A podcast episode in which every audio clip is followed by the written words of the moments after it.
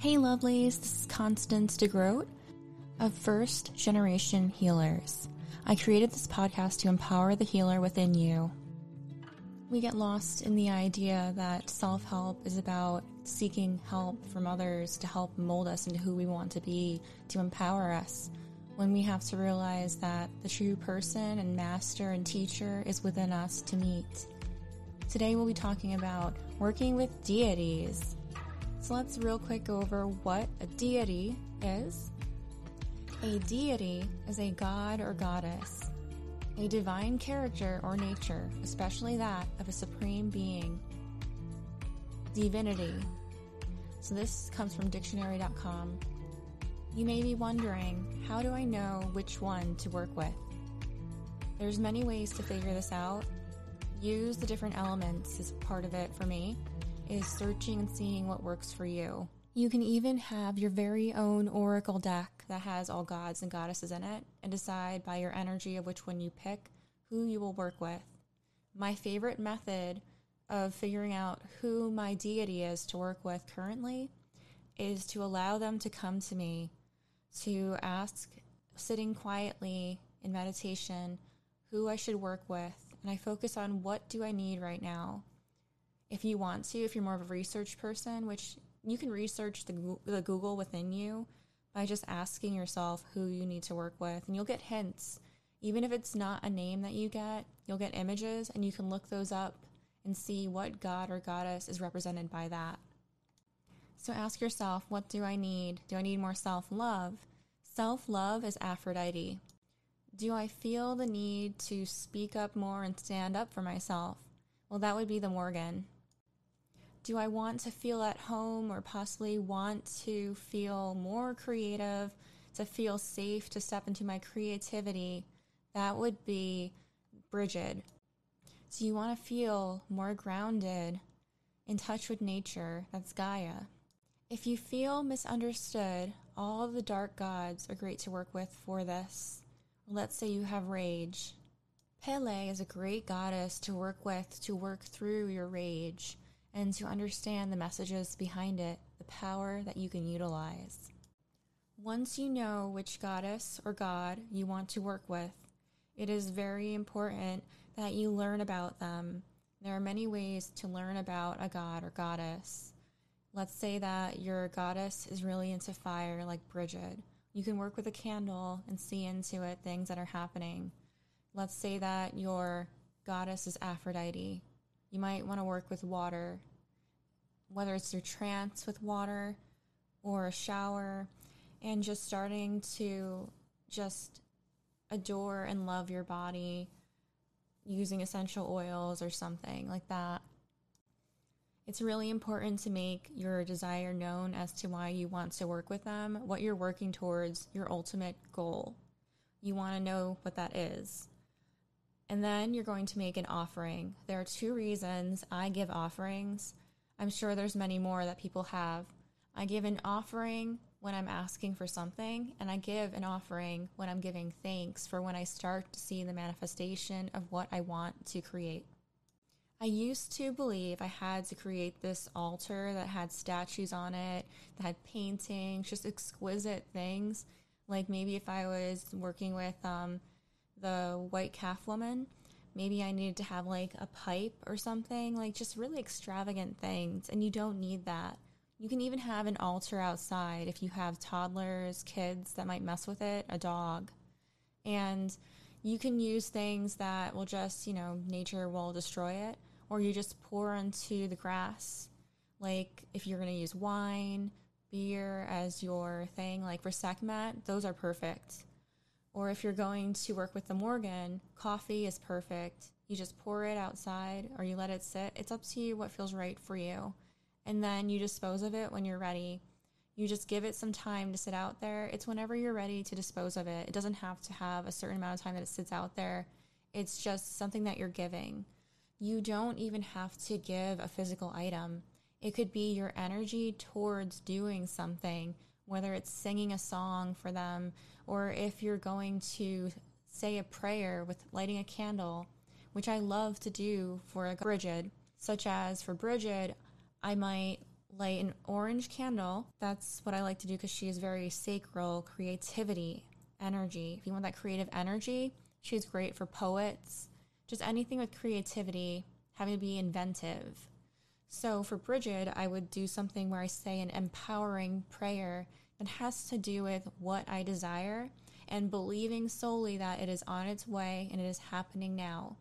That is something I learned from my coach from Celtic is that it's best to give prayers that aren't in the energy of I don't have what I want right now in a wanting nature, but in in an energy that is charged with knowing and believing that it is on its way and it is already yours. It is yours for the taking. Here's an example Goddess Bridget, thank you daily for lighting my inner flame of desire and making known what I truly want and need so that I can create through you, through your creative flame. Thank you, Bridget, for in the times when I feel defeated and I can't move forward, you tend to my flame and keep me lit up and ready to proceed through life, taking what is mine.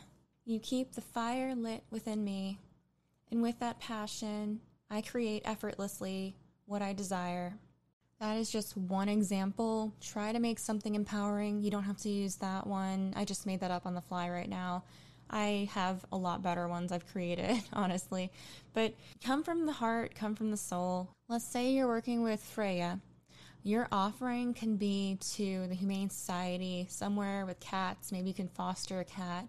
That's just an idea of something you can do. You don't have to do that. Being open to open communication with whoever you're working with through trance is really helpful. Like if you're feeling powerless, you can ask the Morrigan for some advice on your current situation. If you're feeling like you can't love yourself, then turn yourself to Aphrodite.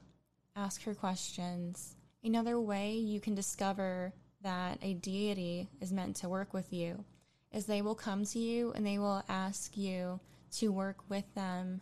Sometimes they make an offering to you, and when you are working with them, be open to them not just being who they are in the stories that you've read, the mythology.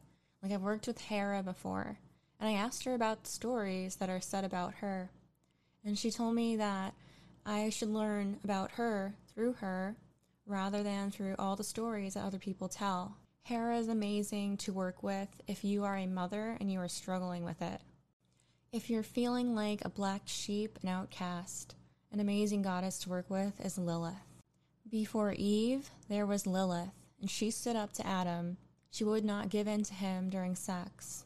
And when he tried to force her, she walked away from Eden. She is a misunderstood goddess because she would not conform to what was going on, she was demonized, just like Medusa. Medusa is great to work with too.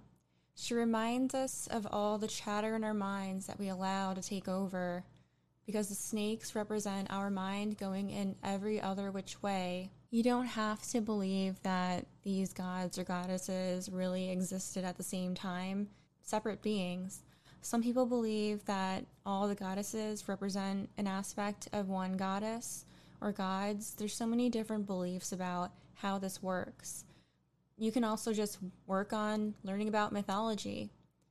Mythology has so much to teach us about our psyche, our shadows, all the parts of us that we try to deny and suppress, the things that we don't want to deal with like the story of Hades and Persephone, reminds us of the cycles of life that we must go through. Without a physical death, death is still a part of life, and it is always happening.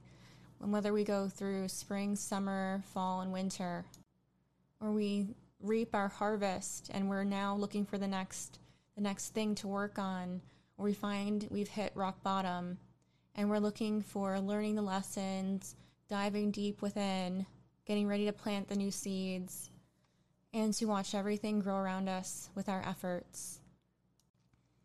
Change is a predictable part of life that we want to avoid. If you feel like it's really difficult for you to give and receive, working with a deity is a great way to start. And acknowledge anything you ask for, you better be ready to use it when it arrives. That is the ultimate thanks. So, for the longest time, I couldn't get Aphrodite to show up for me. And honestly, the first goddess that came up for me was Hathor. I was in a trance class, and she wanted to dance with me when I asked for what I needed. And it became apparent to me that dance is a huge part of my expression, and especially a great way for me to get out any energy that is pent up. Goddess Aphrodite finally came to me in my second time taking a trance class, and I was also one of the tutors. So within that class, I found myself at the ocean, and I saw Aphrodite in the water, and she had a dove spring out from her heart. I didn't know much about her yet.